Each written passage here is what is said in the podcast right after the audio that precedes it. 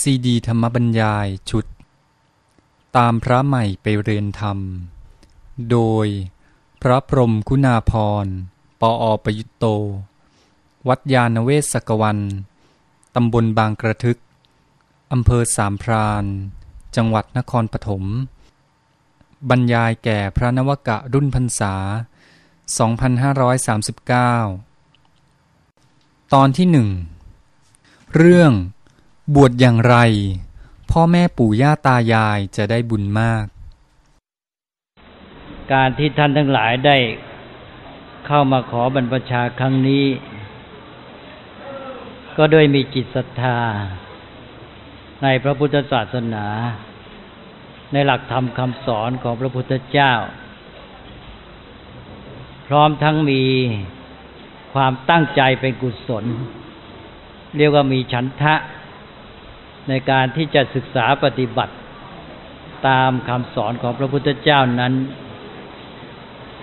นอกจาก จะเป็นไปด้วยศรัทธาของท่านทั้งหลายเองแล้ว ก็พร้อมด้วยความสนับสนุน จากบิดามารดาและท่านผู้ใหญ่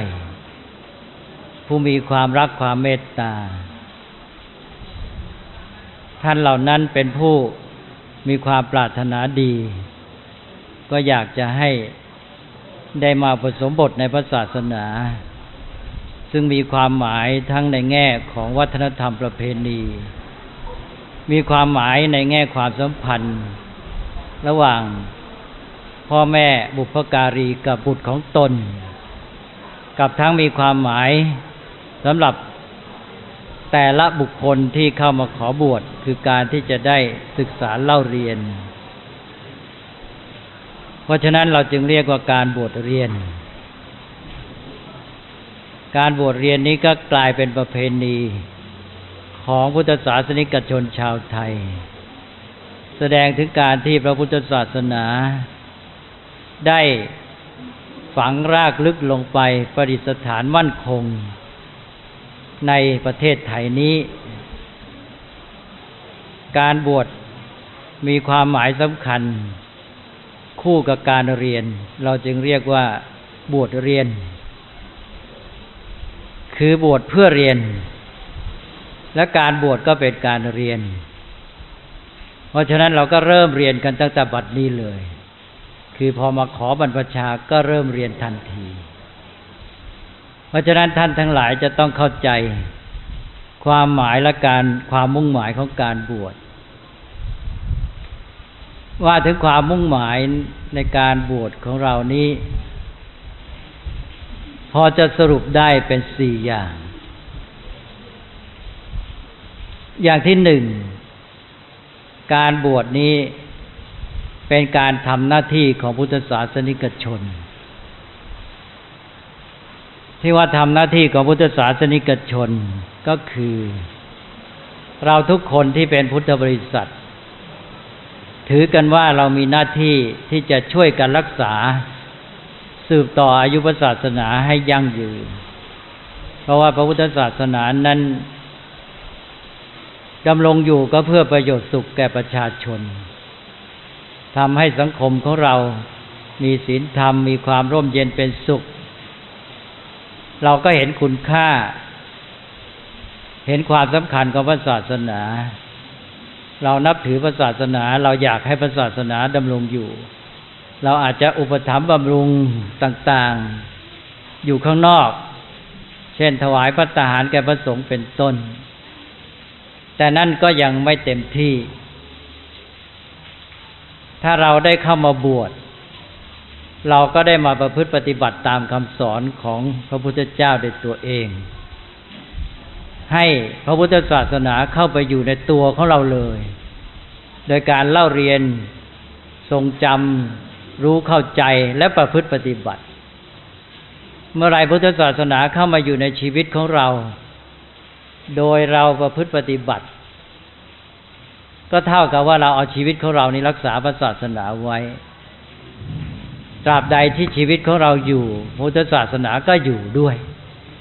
เพราะว่าพุทธศาสนานั้นกลายเป็นเนื้อเป็นตัวของเราด้วยการรู้เข้าใจและประพฤติปฏิบัตินี่ท่านทั้งหลายนี่เข้ามาบวชก็จะได้เล่าเรียนได้ปฏิบัติ แล้วก็ยังได้มาอยู่ในสงฆ์ซึ่งเป็น จะเรียกว่าสถาบันที่ รักษาพระศาสนาไว้ตราบใดที่มีสงฆ์พระพุทธศาสนาก็ยังคงอยู่ เพราะถือว่าสงฆ์นี้แม้จะเป็นสมมติสงฆ์ก็นับเนื่องเข้าในพระรัตนตรัยเพราะฉะนั้นท่านทั้งหลายก็เข้ามาบวชอย่างนี้ เป็นการทำหน้าที่ของพุทธบริษัทที่จะรักษาสืบต่อยุพศาสนา ก็เป็นบุญเป็นกุศลที่สำคัญประการที่หนึ่ง ต่อไปประการที่สอง การบวชนี้มีความหมายว่าเป็นการทำหน้าที่ของคนไทยหรือกุลบุตรชาวไทยทำไมจึงว่าเป็นการทำหน้าที่ของคนไทย ก็เพราะว่าเราถือว่าพระพุทธศาสนานี้เป็นสมบัติของชาติไทย เป็นมรดกที่บรรพบุรุษได้ศึกษารักษากันสืบต่อมา ตัวพระพุทธศาสนาเองก็เป็นสมบัติที่ล้ำค่าอยู่แล้ว เพราะว่ามีคำสอนที่เป็นสัจธรรม เป็นอมตะ ก็เป็นสิ่งมีค่าในตัว นอกจากนั้นพระพุทธศาสนายังเป็นบ่อกเกิดเป็นรากฐานของวัฒนธรรมไทยของเรา ตั้งแต่ภาษา ที่ใช้สื่อสาร มีภาษาทางภาษาพระภาษาบาลี ตลอดไปเจอทั้งสันสกฤตเนี่ยเข้ามาใช้กันมากมาย แล้วก็ออกมาทางวัฒนธรรมทางด้านวัตถุ เช่นพวกศิลปกรรมต่าง ๆ อีกมากมายทำให้ประเทศไทยของเราเนี่ยเป็นประเทศที่มีวัฒนธรรมมีอารยธรรม เราก็ถือว่าพระพุทธศาสนานี้เป็นสมบัติสำคัญของชาติ เราจะต้องช่วยกันรักษาไว้ การที่ท่านทั้งหลายมาบวชนี่ก็เป็นการทำหน้าที่นี้อย่างหนึ่งด้วย ก็คือทำหน้าที่ของคนไทยที่จะรักษา พระพุทธศาสนาที่เป็นสมบัติอันล้ำค่าของชาติไว้ ต่อไปประการที่สามการบวชมีความหมายแคบเข้ามา โดยมีความผูกพันกับบุพการี ถือกันว่าการบวชนี้เป็นการตอบแทนพระคุณของบิดามารดา คุณพ่อคุณแม่นั้นรักลูกมาก ก็อยากจะให้ลูกเนี่ยได้เป็นคนดีมีความสุขความเจริญ ลูกก็ถือว่าพ่อแม่มีพระคุณมาก ก็มีหลักธรรมสอนให้กตัญญูกตเวที ให้ตอบแทนพระคุณของท่านทำไมจึงถือว่าการบวชนี้เป็นการตอบแทนพระคุณ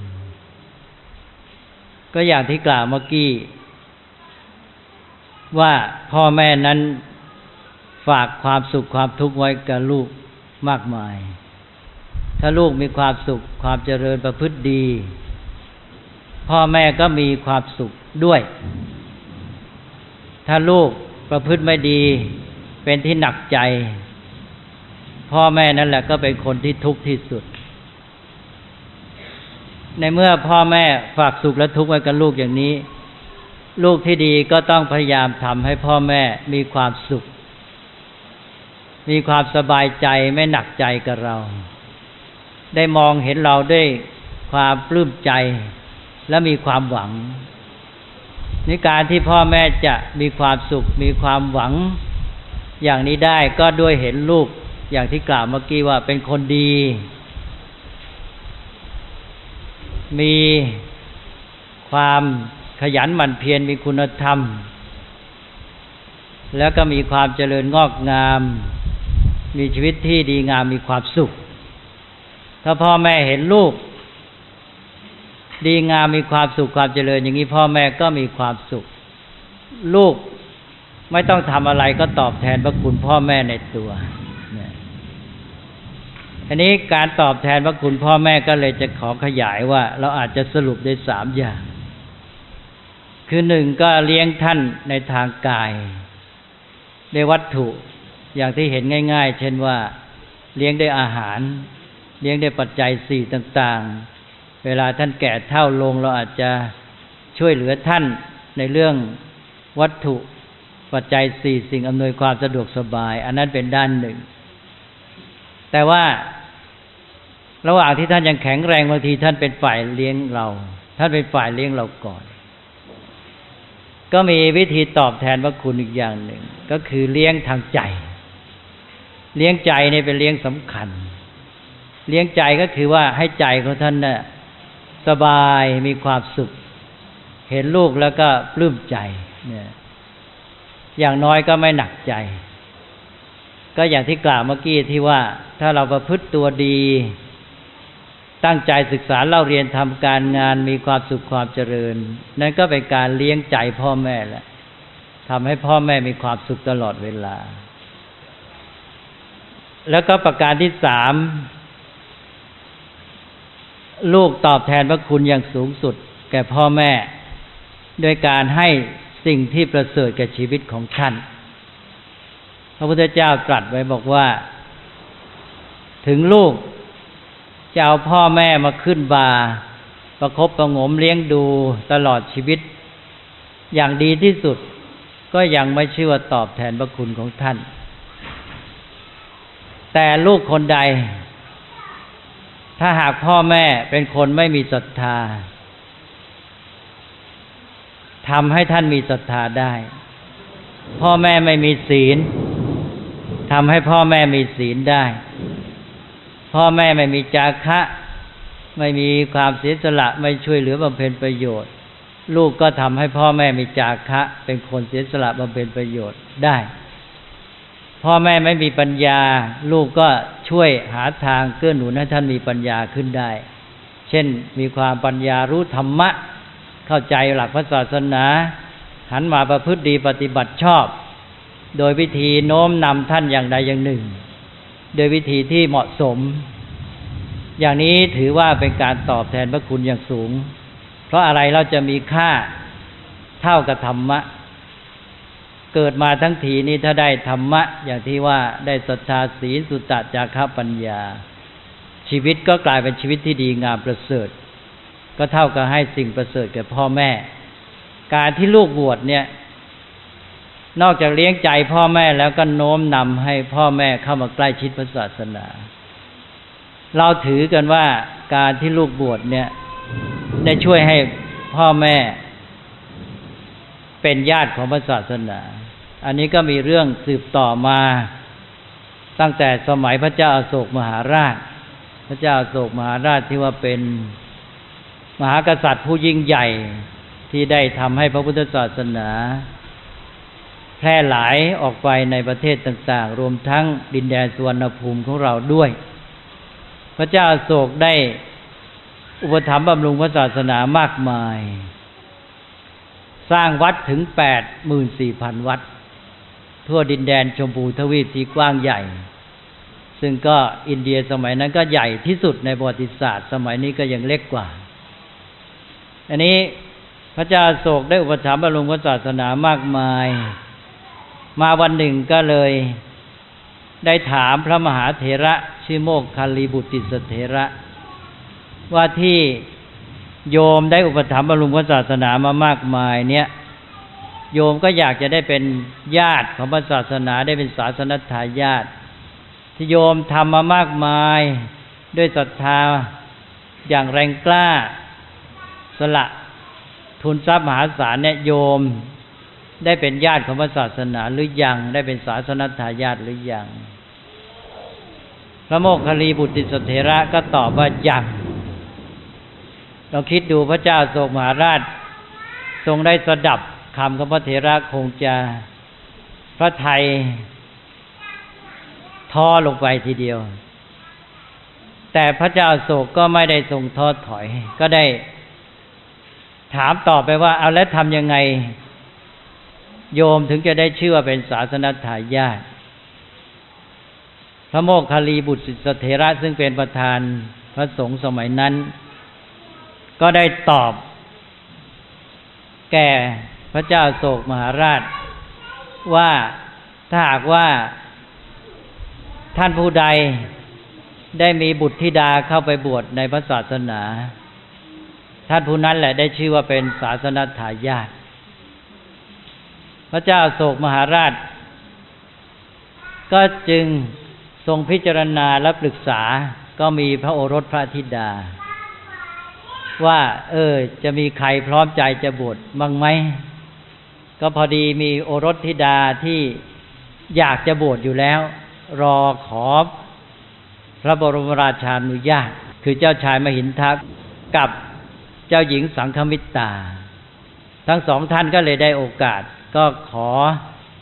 อาสาสมัคร ขอบวชในพระศาสนา จึงมีพระราชโอรสและพระราชธิดาของพระเจ้าโศกมหาราช เข้ามาบรรพชาผสมบท คือเจ้าชายมหินทะก็เป็นพระมหินทเถระ เป็นพระภิกษุ ส่วน พระราชธิดาชื่อสังฆมิตาก็ได้อุปสมบทเป็นพระภิกษุณี ชื่อว่าพระสังฆมิตาเถรี แล้วทั้งสองท่านเนี่ยก็ได้มาประดิษฐานพุทธศาสนาในลังกา หรือในศรีลังกาปัจจุบัน คือพระมหินทเถระก็นำคณะสงฆ์มา ตั้งประดิษฐานพระศาสนา เผยแผ่คำสอนของพระพุทธเจ้า ที่ลังกาทวีป พระสังฆมิตาเทรีก็เข้ามาตั้งภิกษุณีสงฆ์พร้อมทั้งนำเอา กิ่งต้นพระศรีมหาโพธิ์จากที่พุทธกยาที่ตรัสรู้นั้น มาประดิษฐานให้แก่ชาวลังกาทวีป ต้นโพต้นนี้เดี๋ยวนี้ยังอยู่ เป็นต้นโพที่มีอายุสองพันเท่าไหร่สองพันสองร้อยกว่าปีสองพันสามร้อยกว่าปี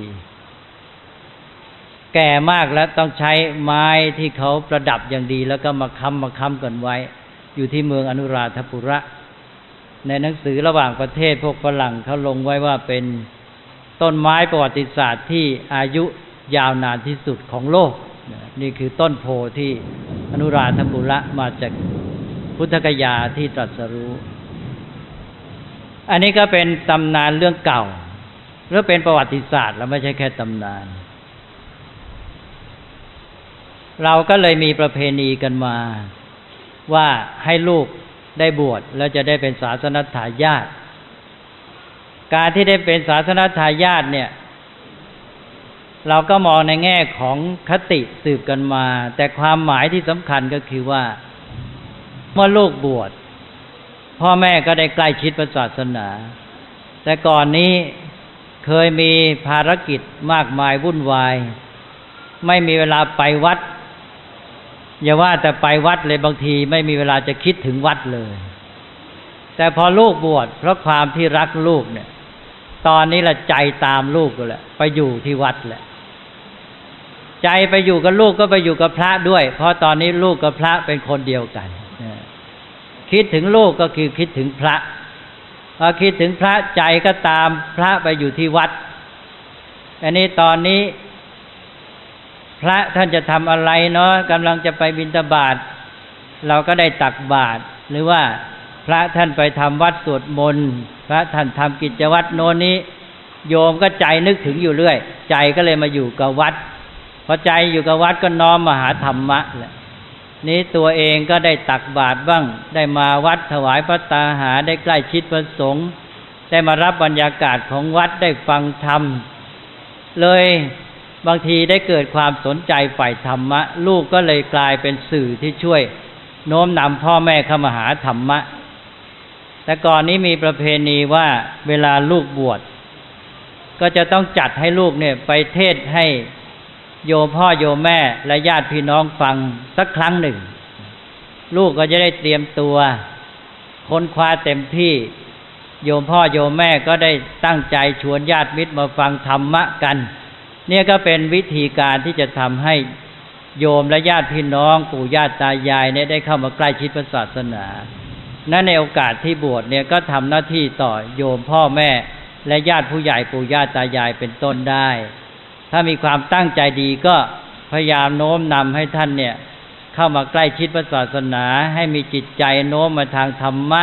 ให้ได้เรียนรู้เข้าใจพระศาสนาเพิ่มขึ้นก็เป็นประโยชน์ เป็นการตอบแทนพระคุณที่สำคัญตามที่พระพุทธเจ้าตรัสไว้ อันนี้ก็เรียกว่าทำให้โยมเนี่ยได้เป็นญาติของพระศาสนา ก็คือได้ใกล้ชิดเข้ามาอยู่ในวงในของพระศาสนาเลย แล้วก็ข้อสำคัญก็คือว่า แต่ละเวลาที่บวชอยู่นะถ้าตั้งใจประพฤติปฏิบัติดี โยมพ่อโยมแม่ปู่ย่าตายายได้เห็นได้นึกขึ้นมาก็มีความปลื้มปิติตลอดเวลา เห็นลูก มจีวรมาบิณฑบาตได้ตักบาตรแล้วก็ปลื้มใจมีความสุข มาวัดก็มีความสุข ก็ขอให้ตั้งใจว่าที่บวชเนี่ย บวชเพื่อโยมด้วยนะถ้าเราตั้งใจอย่างนี้เราก็ต้องคิดว่าเราจะทำให้ดีที่สุด เพื่อให้โยมได้บุญมากที่สุด ให้โยมได้ความสุข ให้โยมได้ความปลื้มใจมากที่สุด ตลอดจนญาติพี่น้องทุกคนแหละ เนี่ยถ้าตั้งใจอย่างนี้แล้วการบวชก็จะเกิดผลดีกับตนเองด้วย เป็นบุญวิกุศลทั้งสองฝ่ายอ่าแล้วทีนี้ก็ต่อไปนั่นเป็นวัตถุประสงค์หรือความหมายข้อที่สามต่อไปข้อที่สี่คราวนี้แคบเข้ามาอีกก็มาถึงตัวเองแล้วข้อที่สี่นี้ก็การบวชก็คือเป็นการได้มีโอกาสศึกษาเล่าเรียนได้ฝึกตนในพระธรรมวินัย การที่ท่านทั้งหลายมาบวชนี่ มองในแง่หนึ่งก็เหมือนกันสละเวลาส่วนหนึ่งให้แก่พระศาสนาอย่างที่บอกเมื่อกี้เนี่ย เราทำหน้าที่พุทธบริษัทให้เวลากับพระศาสนา มารักษาพระศาสนา แต่ที่จริงนั้นมองอีกทีก็คือการให้โอกาสกับตัวเอง การให้โอกาสกับตัวเองที่จะมาฝึกฝนตนเอง ในทาง ศีลบ้างในทางสมาธิในทางจิตใจในทางปัญญา ได้เรียนรู้คำสอนพระศาสนาได้ศึกษาปฏิบัติต่างๆเนี่ยเป็นเวลาที่ดีที่สุดที่จะฝึกตน นั้นในที่สุดก็มาอยู่ที่ตนเอง จะมีโอกาสเรียนรู้พระธรรมวินัยนี้ถ้าหากว่าทำหน้าที่ในข้อที่สี่คือหน้าที่ต่อตนเองได้แล้วเนี่ย ก็จะได้ความหมายและวัตถุประสงค์สามข้อต้นไปเองด้วย เพราะว่า สามข้อต้นนั้นในที่สุดก็มารวมอยู่ที่ข้อที่สี่นี่เอง ความจริงนั้นเราทำให้กับตัวเองคนเดียวแหละ ผลที่สุดได้แก่ทุกข้อเลยพอตัวเองตั้งใจประพฤติปฏิบัติดีศึกษาเล่าเรียนเป็นพระที่ดี มีความรู้ธรรมวินัยดีแล้วเนี่ยอ้าวข้อหนึ่งก็ได้ทำหน้าที่ของพุทธศาสนิกชนรักษาพระศาสนาก็ได้ไปเองในตัวสองทำหน้าที่ของคนไทยรักษาพระ มรดกของชาติก็ได้ไปเองในตัวด้วยการที่เราปฏิบัติตัวดี ข้อที่สามทำหน้าที่ต่อโยมพ่อแม่ปู่ย่าตายายบุพการี ก็ได้ไปในตัว เพราะว่าเราเป็นพระที่ดีตั้งใจประพฤติปฏิบัติดี อย่างที่ว่าโยมก็ได้ปลื้มใจมีปิติมีความสุข ได้บุญได้กุศลไปด้วยฉะนั้นในที่สุดก็มารวมที่ข้อสี่เนี่ย ก็เลยมาลงที่ว่าข้อบวชเรียนนั่นเอง ตัวเองบวชเรียนแล้ว ก็ได้ประโยชน์ ครบถ้วนตามความหมายความมุ่งหมายของการบวชทั้งสี่ข้อ นั้นตอนนี้เราจะบวชเราก็ต้องเข้าใจความมุ่งหมาย และถ้าเราเข้าใจความมุ่งหมายดี เราก็ตั้งใจถูกทางพอตั้งใจถูกทาง การบวชก็จะได้ผลดี คือมีเป้าหมายมีวัตถุประสงค์ และทำให้เกิดความตั้งใจจริง พอมีความตั้งใจจริงการประพฤติปฏิบัติก็จะเกิดผลสมบูรณ์ยิ่งขึ้นเป็นความสำเร็จ เพราะนั้นก็ขอให้ได้เข้าใจตระหนักในความมุ่งหมายของการบวชทั้งสี่ประการนี้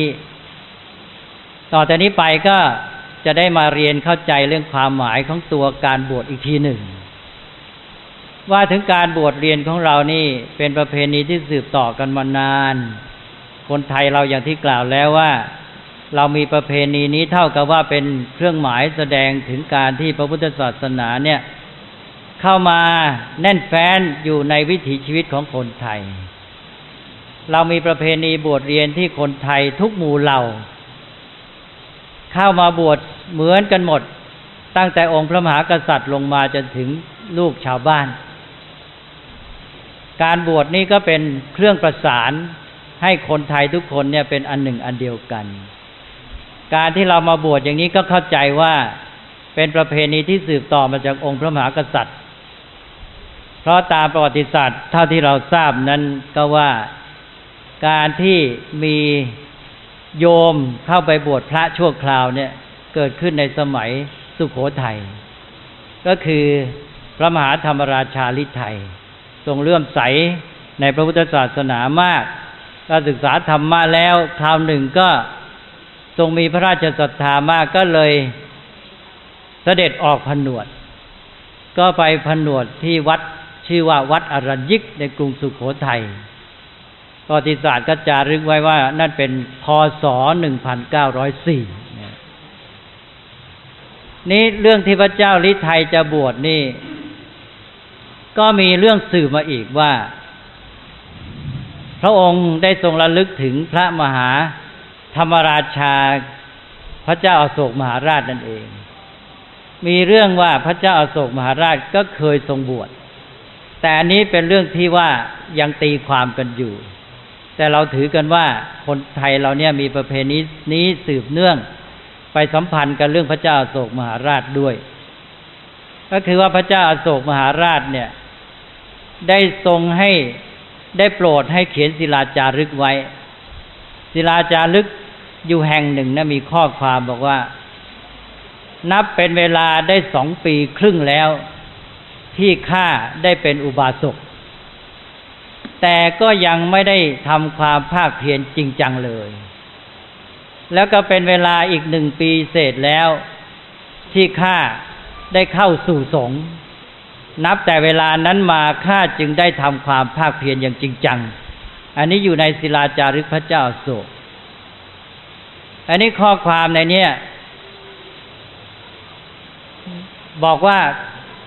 เข้าสู่สงฆ์คำว่าเข้าสู่สงฆ์เนี่ย เป็นคำที่ทำให้ต้องตีความ เพราะตัวคำไม่ชัด ไม่ได้บอกว่าอุปสมบท ทีนี้ข้างต้นมีคำว่าข้าได้เป็นอุบาสกมาสองปีครึ่งแล้ว นี่มาเข้าสู่สงฆ์จึงได้เอาจริงเอาจัง เอก็ถ้าเป็นอุบาสกแล้วมาเข้าสู่สงฆ์ก็ต้องบวชสิเนี่ยก็เลยตีความกันว่าทรงผนวด แต่บางท่านก็ยังไม่ยอมรับว่าบวช แต่เอาแล้วก็มีศิลาจารึกมีความไว้ว่าอย่างนี้เราก็ฟังกันไว้ให้เห็นว่าพระเจ้าโศกเนี่ย ทรงเลื่อมใสศรัทธามากนี่พระเจ้าโศกมหาราชได้เข้าสู่สงฆ์นี่ก็พศประมาณสองร้อยสามสิบคือพระเจ้าโศกมหาราชเนี่ยได้ขึ้นครองราชสมบัติ เมื่อพศสองร้อยสิบแปดแล้วก็ยกทัพไปเที่ยวรุกรานตีเมืองโน้นเมืองนี้ แปดปีจนถึงปีที่แปดก็ไปตีแคว้นกลิงคะทำให้คนล้มตายเป็นแสน พระเจ้าโศกมหาราชก็ทรงสลดพระไทย แล้วก็มาเลื่อมใสคำสอนของพระพุทธเจ้าก็มาเป็นอุบาสกอันนี้สองร้อยสิบแปดมาทำสงครามอีกแปดปี จึงมานับถือพุทธศาสนาก็เข้าไปพศสองร้อยี่สิบหก แล้วเป็นอุบาสกสองปีครึ่งก็สองร้อยี่สิบแปดปีครึ่ง แล้วมาเข้าสู่สงฆ์อีปีเสกก็ตีซะแล้วก็ได้สองร้อยสามสิบปี อันนี้แหละประมาณพศ230พระเจ้าโศกมหาราช ก็ได้ทรงเข้าสู่สงฆ์อย่างที่กล่าวแล้ว อันนี้ก็เป็นคติที่ทำให้อาจจะเกิดประเพณีการบวชที่เริ่มต้นจากองค์พระมหากษัตริย์ ในประเทศไทยคือพระมหาธรรมราชาลิไทย นี้ต่อมาสมัยยุทธยา พระเจ้าอยู่หัว บรมไตรโลกกนาถซึ่งเป็นมหาราชพระองค์หนึ่ง ก็ทรงเลื่อมใสในพระพุทธศาสนามาก ถึงกสละราชสมบัติออกผนวดโชคคราวแปดเดือน ที่วัดชื่อจุลามณี แล้วก็ทรงให้พระราชโอรสพระราชนัดดามาบวชเนนอีก อันนี้ถือว่าเป็นจุดเริ่มต้นที่แท้จริงของประเพณีบวชเรียนในประเทศไทย ต่อแต่นั้นตั้งแต่องค์พระมหากษัตริย์มาจนถึงชาวบ้านทั่วไปก็พากัน ถือประเพณีบวชเรียนการสืบมาอย่างในหลวงพระบาทสมเด็จพระเจ้าอยู่หัวรัชกาลปัจจุบันก็ได้ทรงผนวดเมื่อพศ 2499 อันนี้ก็ เป็นประเพณีสืบต่อมาพวกเราที่มาบวชนี่ก็ถือว่าได้ทำหน้าที่ของคนไทยอย่างที่กล่าวมาแล้ว เป็นเรื่องที่มีความหมายสำคัญอยู่ในวัฒนธรรมประเพณี แต่อย่างที่กล่าวแล้วว่าข้อสำคัญก็อยู่ที่ตัวท่านเองที่ว่าในที่สุดก็เป็นการทำหน้าที่ต่อตัวเองในการที่ได้ศึกษาก็คือบวชเรียน นี้ก็มาศึกษาความหมายของคำว่าบวชกันนิดหนึ่ง คำว่าบวชเนี่ย เป็นคำภาษาบาลี ภาษาบาลีก็ปะวะชะ หรือปวชเนี่ยปวชก็เวลาเอามาเป็นไทยก็ปอก็แผงเป็นบอ ก็อ่านว่าบวช บวชนี่ก็คำเดียวกับคำว่าบรรพชา เป็นยังไงบวชเนี่ยมีความหมายว่า เว้นปลีกตัวออกไป เว้นปลีกตัวออกไปจากอะไรหนึ่งก็สิ่งที่เป็นบาปอากุศล หรือว่าสิ่งแวดล้อมที่ไม่ดีที่จะทำให้ชักจูงจิตใจไปในทางที่ไม่ดี เราก็ปลีกตัวออกมาจากสิ่งที่เสียหาย หรืออย่างถ้าสังคมมีอบายามุกมาก มีสิ่งชั่วร้ายมาก การบวชนี่ก็เป็นการเว้นการละการสละการปลีกตัวมาจากสิ่งเหล่านั้นทำให้ไกลออกไป อันนี้ก็ประการหนึ่งประการที่สองก็ปลีกตัวออกมา เว้นละออกมาจากความสับสนวุ่นวาย อย่างสังคมสมัยนี้ผู้คนจอแจพลุกพล่าน ไม่ได้มีความสงบเราก็สละละเว้นออกมาจากความวุ่นวายนั้น มาอยู่กับบรรยากาศที่วิเวกสงบสงัด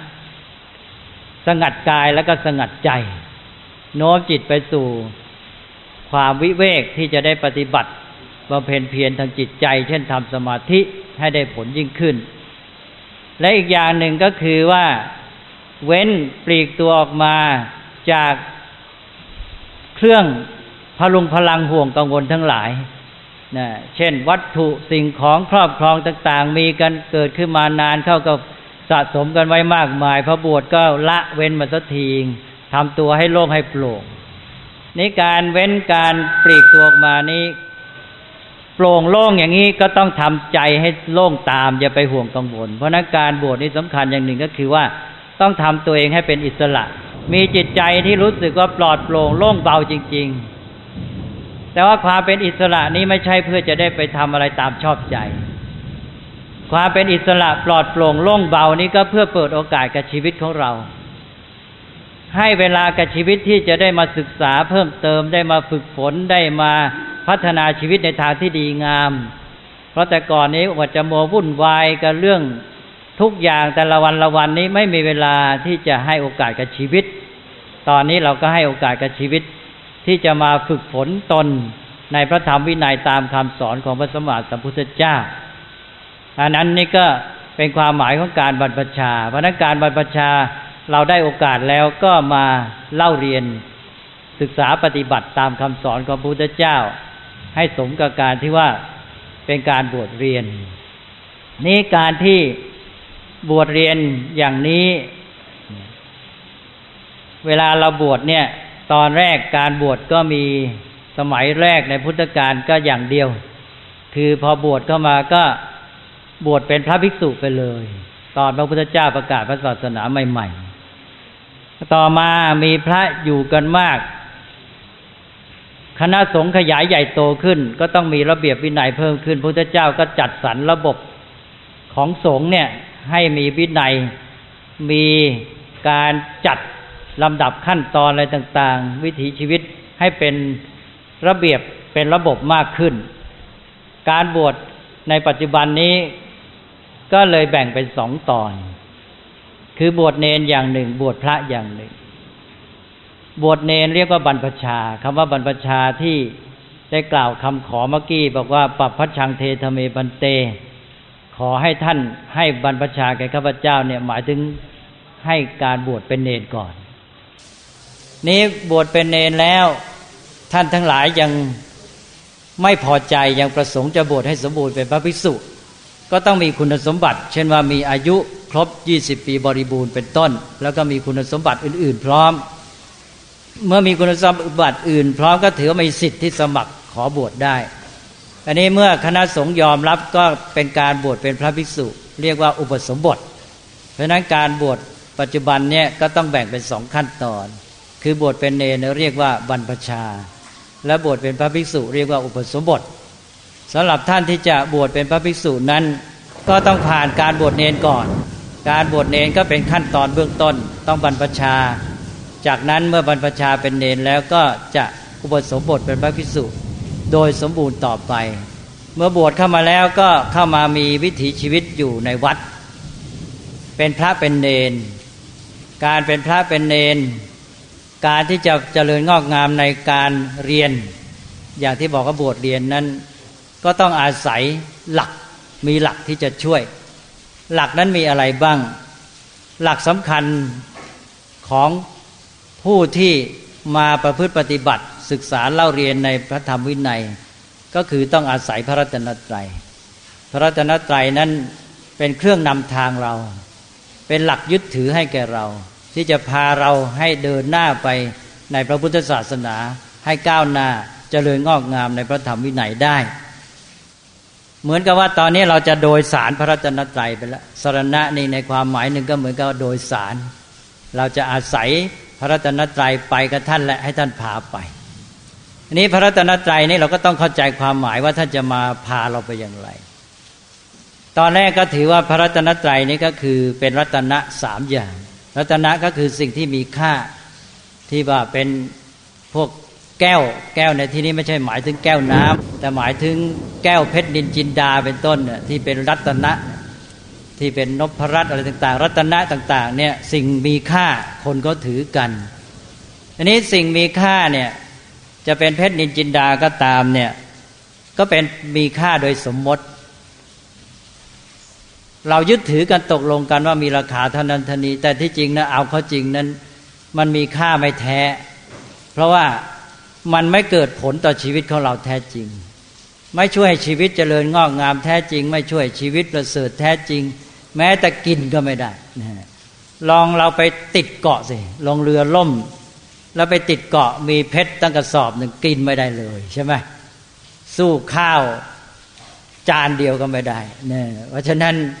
ไอ้เพชรอะไรต่าง ๆ ที่ว่ามีค่าเนี่ยมันมีค่าโดยสมมติกันเท่านั้นเอง มันไม่มีค่าแท้จริง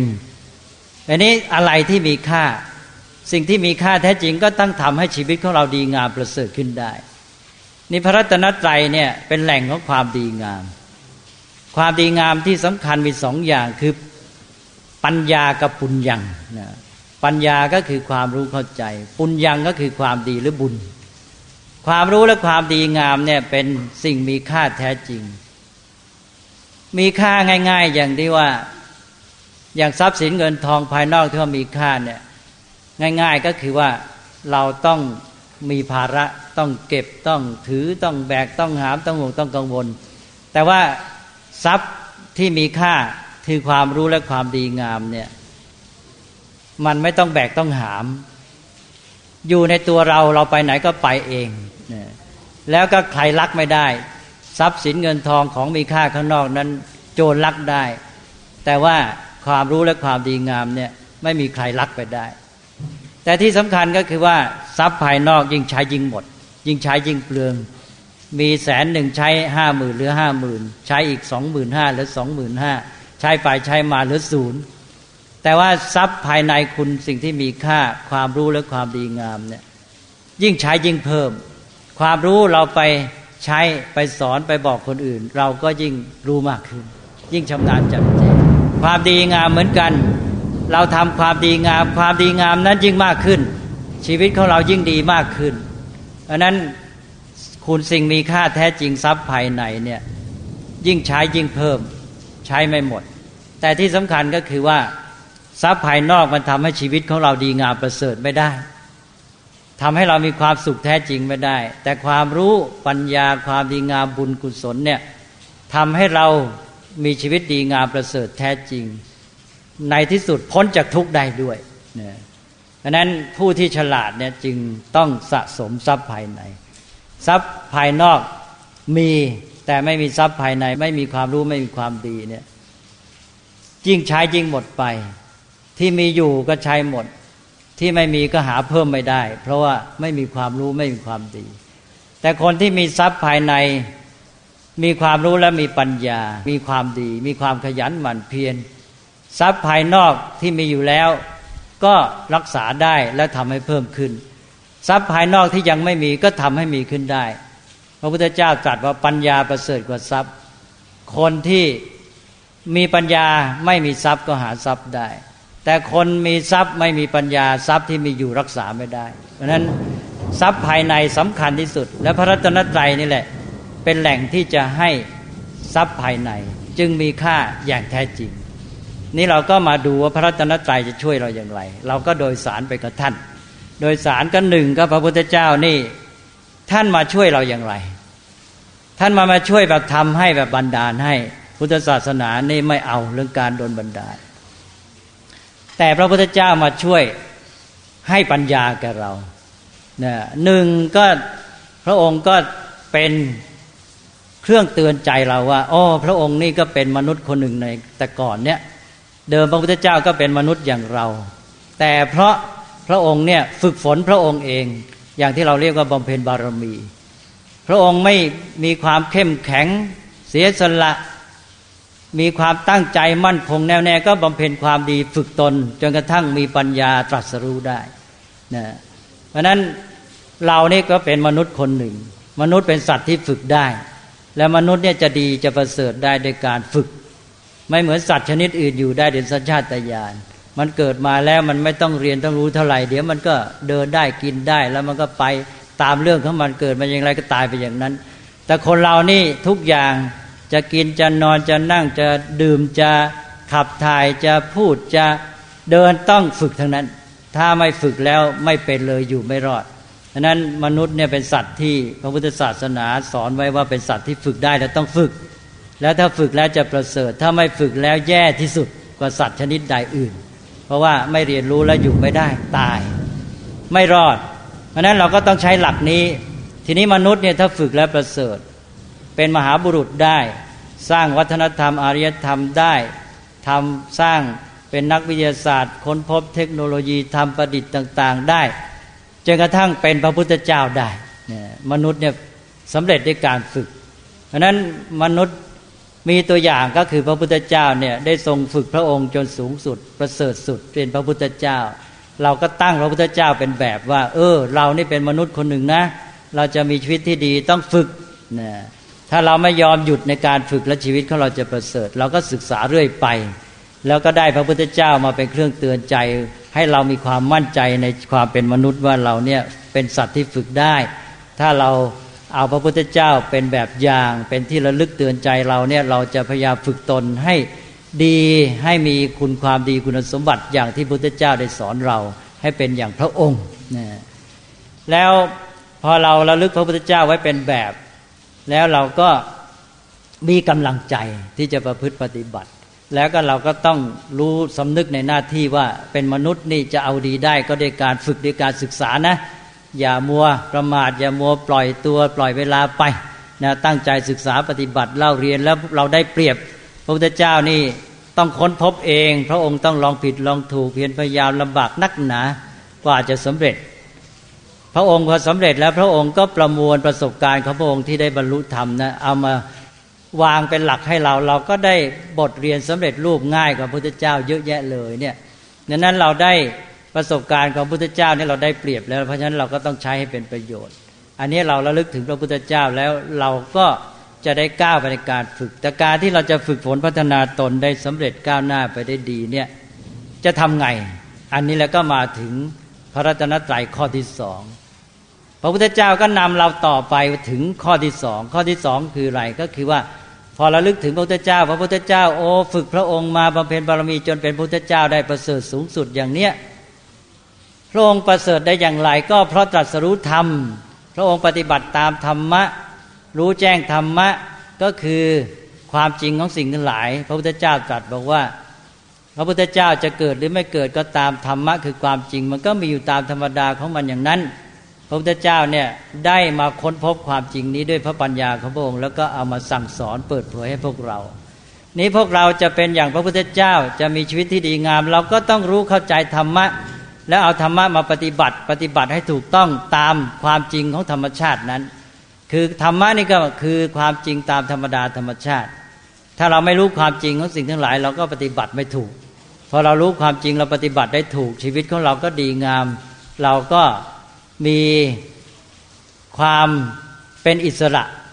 ทำอะไรก็สำเร็จนะไม่ติดขัด เพราะว่าถ้าหากว่าไม่รู้นี่มันหมดอิสรภาพทันที มันติดตันทันทีเลย อเราเจออะไรเราไม่รู้นี่ ตันเกิดปัญหาเป็นความทุกข์ทันทีอึดอัด พอเรารู้ว่าอะไรเป็นอะไรจะทํำยังไง เราก็โล่งเป็นอิสระอันนั้นปัญญาเนี่ยเป็นสิ่งสำคัญและปัญญาก็รู้ตัวธรรมะก็คือความจริงของสิ่งทั้งหลายพอรู้ความจริงของสิ่งทั้งหลายปฏิบัติถูกต้องปฏิบัติให้เป็นไปตามนั้นเช่นว่าสิ่งทั้งหลายเป็นไปตามเหตุปัจจัย เออ เราต้องการผลอย่างนี้ต้องทำเหตุปัจจัยอะไรศึกษาและทำเหตุปัจจัยให้ถูกต้อง อันนั้นก็เรียกว่าทำ ให้ถูกต้องตามธรรมะผลก็เกิดขึ้น อันนี้เพราะฉะนั้นพระพุทธเจ้าก็มาเตือนใจเราแล้วนำเราเข้าสู่พระธรรม บอกว่า เออ เธอจะฝึกตนได้สำเร็จประเสริฐได้เนี่ยก็ต้องรู้ธรรมะปฏิบัติให้ถูกต้องตามธรรมะ เราก็มาถึงธรรมะ ก็ธรรมะก็มาเป็นหลักยึดเหนี่ยวให้แก่เราเป็นข้อสำคัญที่จะต้องศึกษาให้รู้เข้าใจปฏิบัติให้ถูกต้อง ยิ่งขึ้นไปยิ่งรู้เท่าไหร่เราก็ยิ่งทำได้ถูกต้องยิ่งดี ยิ่งประสบความสำเร็จ ยิ่งมีความสุขความเจริญงอกงามเท่านั้นอาแต่ทีนี้ธรรมะเสร็จแล้วก็บอกว่าอ้าว ทีนี้ เวลาเราปฏิบัติธรรมเนี่ยธรรมะจะมาถึงเราหนึ่งอาศัยพระพุทธเจ้า ถ้าพระพุทธเจ้ามาอยู่ ต้องมีคนที่รับสืบทอดมาจากพระพุทธเจ้ามาช่วยนำมาให้เรา นี่พระพุทธเจ้าปรินิพพานแล้ว แล้วพระธรรมที่พระองค์สอนเนี่ยมาถึงเราได้ยังไง ก็อาศัยพระสงฆ์เล็กอย่างหนึ่งก็คือพระสงฆ์นอกจากนำมาถึงเราแล้ว ท่านยังมาเป็นกัลยาณมิตร มีเมตตากรุณามาช่วยแนะนำสั่งสอนเราเนี่ยเราจะประพฤติปฏิบัติธรรมะอย่างเดียวรู้ธรรมะรู้ก็ไม่ทั่วถึงรู้ไม่พอหรือบางทีไม่รู้เลย หรือรู้แล้วบางทีไม่มีกำลังใจปฏิบัติ ก็อาศัยสิ่งแวดล้อมก็คือชุมชนสงฆ์เนี่ยพระสงฆ์ด้วยกันที่อยู่ในวัดวาอารามพระสงฆ์ท่านเป็นกัลยาณมิตรมาช่วยเป็นบรรยากาศแวดล้อม มีวินัยอยู่ด้วยกันในระเบียบ ก็อยู่กันเป็นชุมชนที่ดีมีเมตตากรุณา ก็มาช่วยเหลือเอื้อเฟื้อการสั่งสอนการเป็นอุปชาอาจารย์เป็นต้น ตลอดจนเป็นเพื่อนสะทันมิก ก็ช่วยเกื้อหนุนแก่กันในการปฏิบัติให้เจริญก้าวหน้าเราก็อาศัยสงฆ์เนี่ยเป็นเครื่องช่วยเกื้อหนุนเราให้เจริญงอกงามในการปฏิบัติธรรมจนกระทั่งเราเองก็ไปเป็นส่วนร่วมเป็นสมาชิกของสงฆ์ไปด้วยนั่นก็จบนะก็ตกลงว่านี่คือหลักพระศาสนาถ้าว่าเราได้ ประพฤติปฏิบัติดีไปด้วยตามธรรมะ เราพลอยร่วมเป็นสงฆ์ด้วย เราก็ช่วยมีส่วนสร้างสังคมที่ดีงาม สังฆาก็คือสังสังคมที่ดีงามเป็นอุดมคติ จะเป็นสังคมของอารยชน เป็นคนที่ดีประเสริฐไม่เบียดเบียนซึ่งกันและกันอยู่ด้วยความดีงามและความสงบสุข มีความเจริญที่แท้จริง นั้นเราก็มีหน้าที่ที่จะต้องช่วยสร้างสังฆะนี้ด้วย อย่างสร้างสังฆะเข้าร่วมเป็นสังฆะได้ไม่ได้ก็ช่วยอุปถัมภ์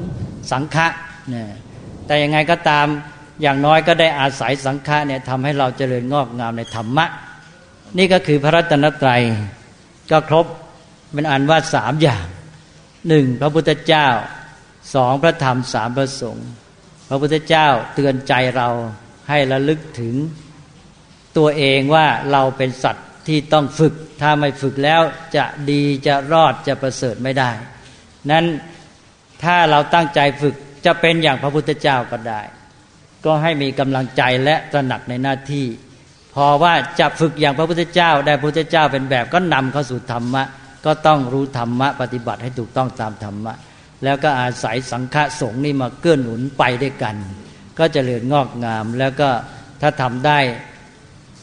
ให้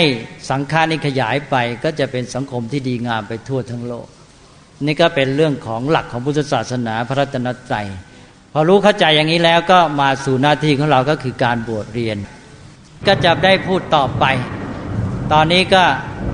เอาว่าจะเข้าสู่การบรรพชาก็รู้ความหมายของการบวชและก็รู้หลักที่เราจะต้องอาศัยในการที่จะศึกษาปฏิบัติต่อไป เมื่อเข้าใจอย่างนี้ก็ถือว่า มีพื้นฐานเบื้องต้นเพียงพอที่จะได้เข้าสู่การบรรพชาต่อไปแล้ว ต่อแต่นี้ไปเพื่อจะให้การบรรพชาแก่นักท่านทั้งหลายเมื่อบวชแล้วเนี่ยเข้ามาอยู่ในวัดก็มีวิถีชีวิตอีกแบบหนึ่ง เริ่มต้นยังไม่ได้เรียนเรียรู้อะไร พอมาบวชเปลี่ยนวิถีชีวิตทันทีบางทีตั้งหลักไม่ทัน ท่านก็เลยบอกว่าให้มีหลักที่จะช่วยใจ